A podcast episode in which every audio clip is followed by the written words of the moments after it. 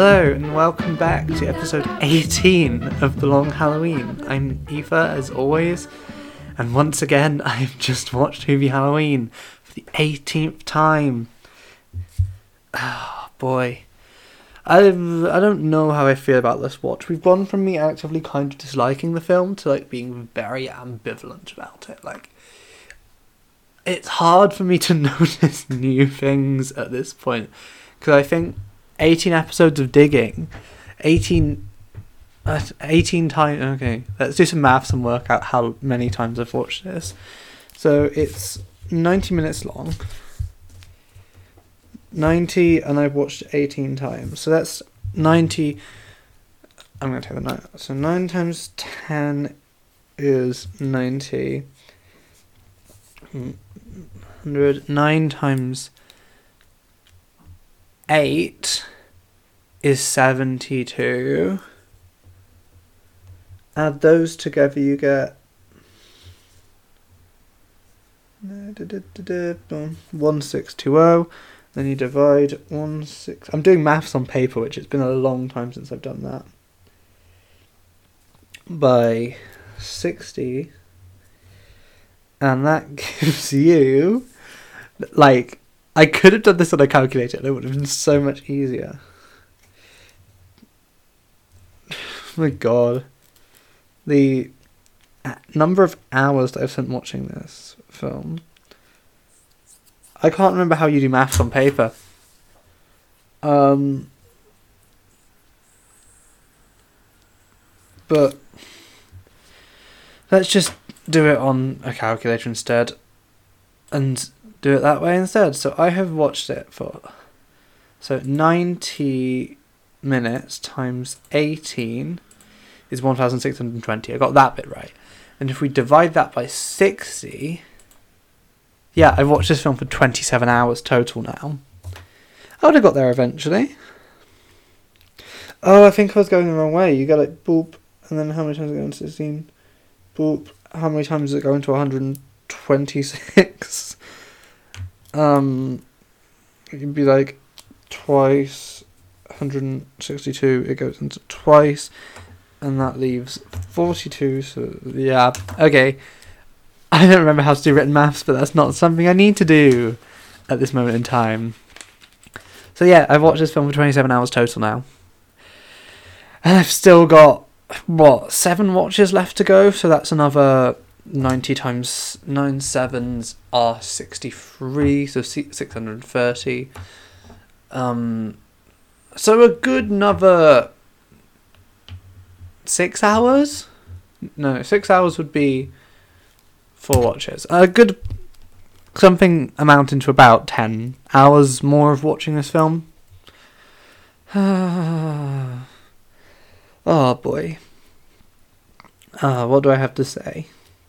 So there's this fun thing, and I've noted it in a lot of my past notes, but I've never talked about it, that Hubie Halloween does, where characters in a scene, they don't always have to be extras, but a lot of the time they are extras, but also this applies to main cast a lot of the time. A lot they when they don't have anything to do, either in the they they're, they're in the scene technically, but don't really have any lines, or they like do have one or two lines but not very many, they kind of just stand around lifelessly or like react in this really awkward, inhuman way. Like the worst example of this is the way that Mr. Landolfa's like creepily mouse dressed friend is. Like I don't know why he gets to me as probably the scariest thing in this film, but because I think it's because he's wearing sunglasses so you can't see his eyes but he's like so. You'll see him behind Chantal and Landolfa when they're talking outside the haunted house. And for that first bit where they're talking while standing up before they've all start like sat down, because then they're on their phones and it's slightly better. But him and Landolfa, oh, I just hit the mic. It's him and Landolfa's other friend just stand there doing nothing. And then they do the exact same thing again in the sort of I call it the parlor scene, but the haunted house one where which where like we find out that it's definitely not uh, not um Lambert or Hartman, and they all start accusing Hubie. they- they're both sitting in the back there, just completely unconcerned looking, and you'd think their friend has just been taken by someone, something. They would be if if that was me, if I was there, like if it was me and some of my friends, and one of my friends was yanked away, and we didn't know what happened to them. I would be concerned. I would be reacting. I wouldn't be sitting there quietly. Like maybe Landolph is a dick, so it's not like a surprise that they don't particularly like. I wouldn't be surprised if they just don't like him that much, but I'd still be concerned. So yeah, like um, what thing? Like the fact they don't react at all is kind of creepy, and you can see the same thing in the kiss, like the cursed camera slash TV kiss between Violet and Ruby. Oh, for fuck's sake. Yeah, Violet Hubie Halloween. Violet Hubie Hubie Halloween. Ugh. Violet and Hubie's kiss is like the that's really like it would be normal for a child seeing their mother kissing someone, especially like a fairly young child to go like, eh, ew, disgusting. But they don't. They just kind of sit there, not moving at all. They don't react in the slightest way. Like we don't hear them react. We don't see them like squirm uncomfortably. Nothing. I think probably the worst offender in this. I don't think it's necessarily her fault, but Megan is Megan isn't given a lot of lines. She doesn't particularly have much of a character on her own regard. She sort of exists mostly as a sort of love interest for Tommy. She doesn't really have her own character, I guess. And she, in a lot of scenes, gets given about three lines and then sort of has to just stand around awkwardly. There's some, like, right the last scene of the film, I think she does a quite good job of reacting naturally. But in the corn maze and at the door when Hubie's delivering Cookie and Danielle back to the house, they both feel a bit off. Just the way she reacts is a bit strange there. I mean, I think. Oh, fucking hell. I think Megan has really been done an injustice in the such limited role she has in the film. Like, she doesn't really have a character of her own. And that's something that I should have gone into more last episode when I was talking about how to fix the film. I've also just realised. I don't know if this film passes the Bechdel test. I don't. I think it doesn't. Um. bu- bu- bu- So. The Bechdel test. Okay. It does have at least two women in it, doesn't it? But I don't know.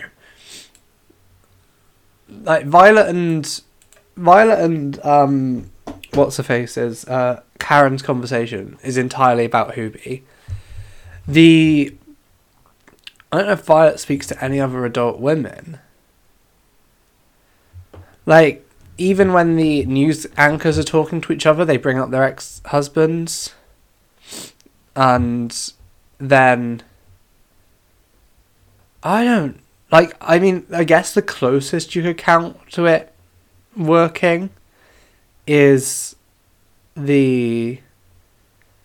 Is the, the, the, the small children talking about their Halloween costumes just before Hubie does his chat uh, to the kids.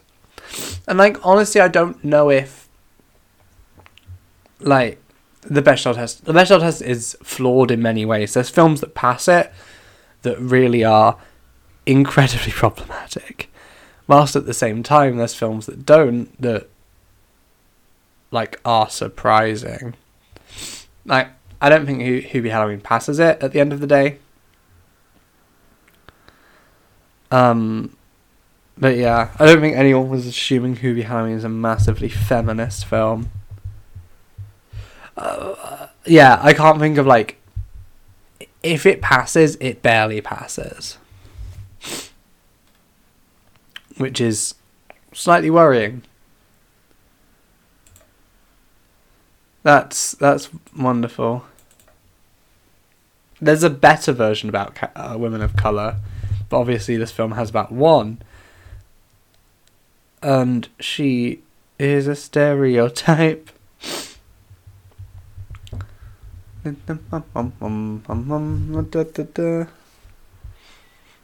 Anyway, that was the fun of the Hubie Halloween doesn't pass the Bechdel test, and I think it screws over Megan and Violet as characters. What else did I write down? So, the I I really enjoy because like during the school scene where we see where like obviously the kids pout Hubie with um stuff we like there's only sort of two teachers or like staff at the school in the foreground and they are Chanel no Chantel sorry and uh, the principal I, I, like I was I very much was originally going to talk about the fact that nobody else is wearing a Halloween costume other than Chantel in the staff and that feels a bit strange but in the background you can see that some of the other staff who are kind of standing around the edge of the hall are wearing costumes, but oh, not the mic again. I'm getting very good at doing that. I should move it so the wire isn't like right in front of me.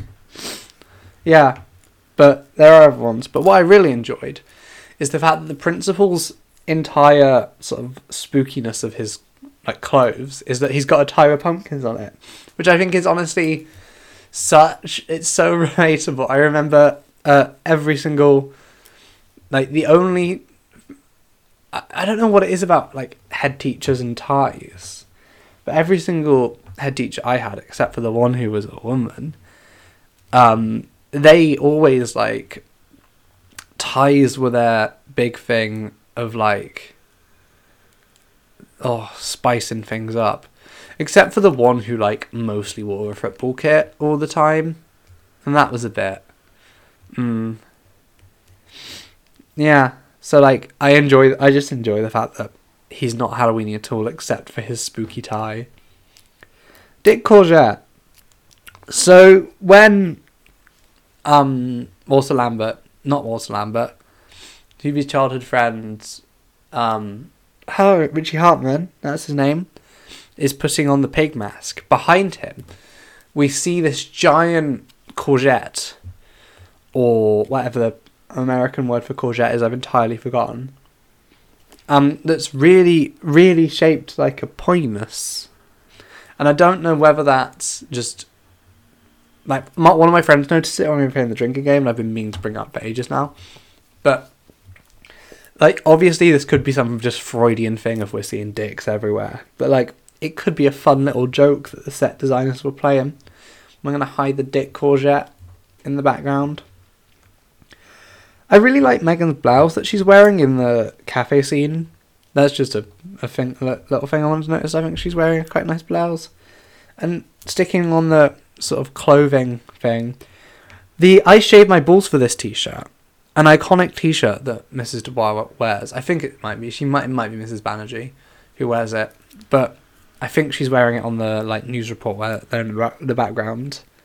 Well, um, that same T-shirt is the one that Dinah Lance wears in, or Black Canary wears in.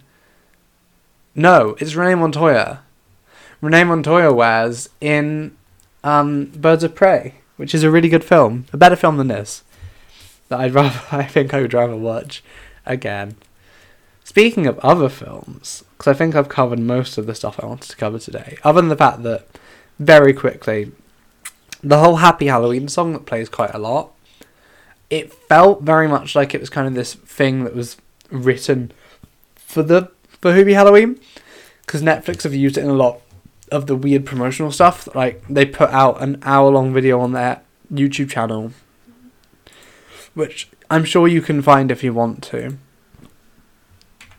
Which is like just weird skeletons dancing for um about an hour with some some faces of actors from Hubie Halloween. um, photoshopped onto the top, which was pretty wonderful. Yeah, it's just called Happy Halloween dash Hubie Halloween dash Netflix, and it's on the Netflix YouTube channel. It's had it's only had sixty four thousand views, which is very low for the Netflix YouTube channel.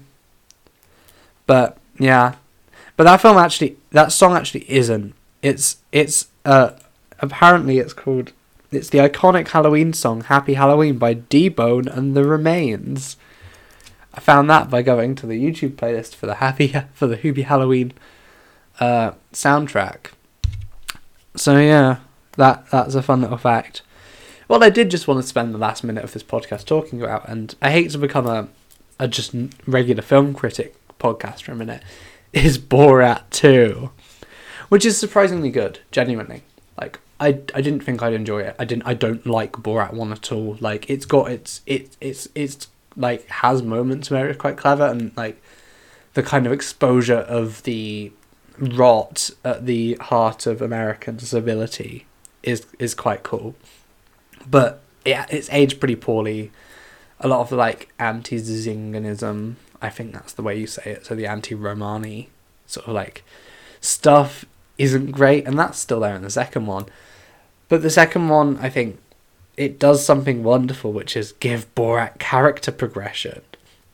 I don't want to spoil anything, but he actually grows as a character, which is quite cool. And I enjoyed it quite a lot. If you want a, if you want kind of fuller review of that, I'm resurrecting my TikTok film reviews that I've been doing. If you want to follow me on TikTok, I will link that in the description as well. Speaking of the description, if you enjoyed this, follow me on um, Facebook. Not Facebook. Don't follow me on Facebook. You don't know my real name. Um, or my full name. Um, follow me on Twitter and Instagram. There'll be links in the description too. Read my blog if you like the stuff that I'm doing. I should have a new blog post out very soon, today or tomorrow. Um, yeah, so like the podcast, rate it, follow it on whatever platform you're listening on, share it with your friends. It's the only way I can grow, yada yada yada. I think that's all of the calls to action. So yeah, one week till Halloween. We've got seven episodes to go, and I think uh, almost half of them are going to be guest episodes at this point. So I hope you look you have that to look forward to. I've been Aoife, and I'll see you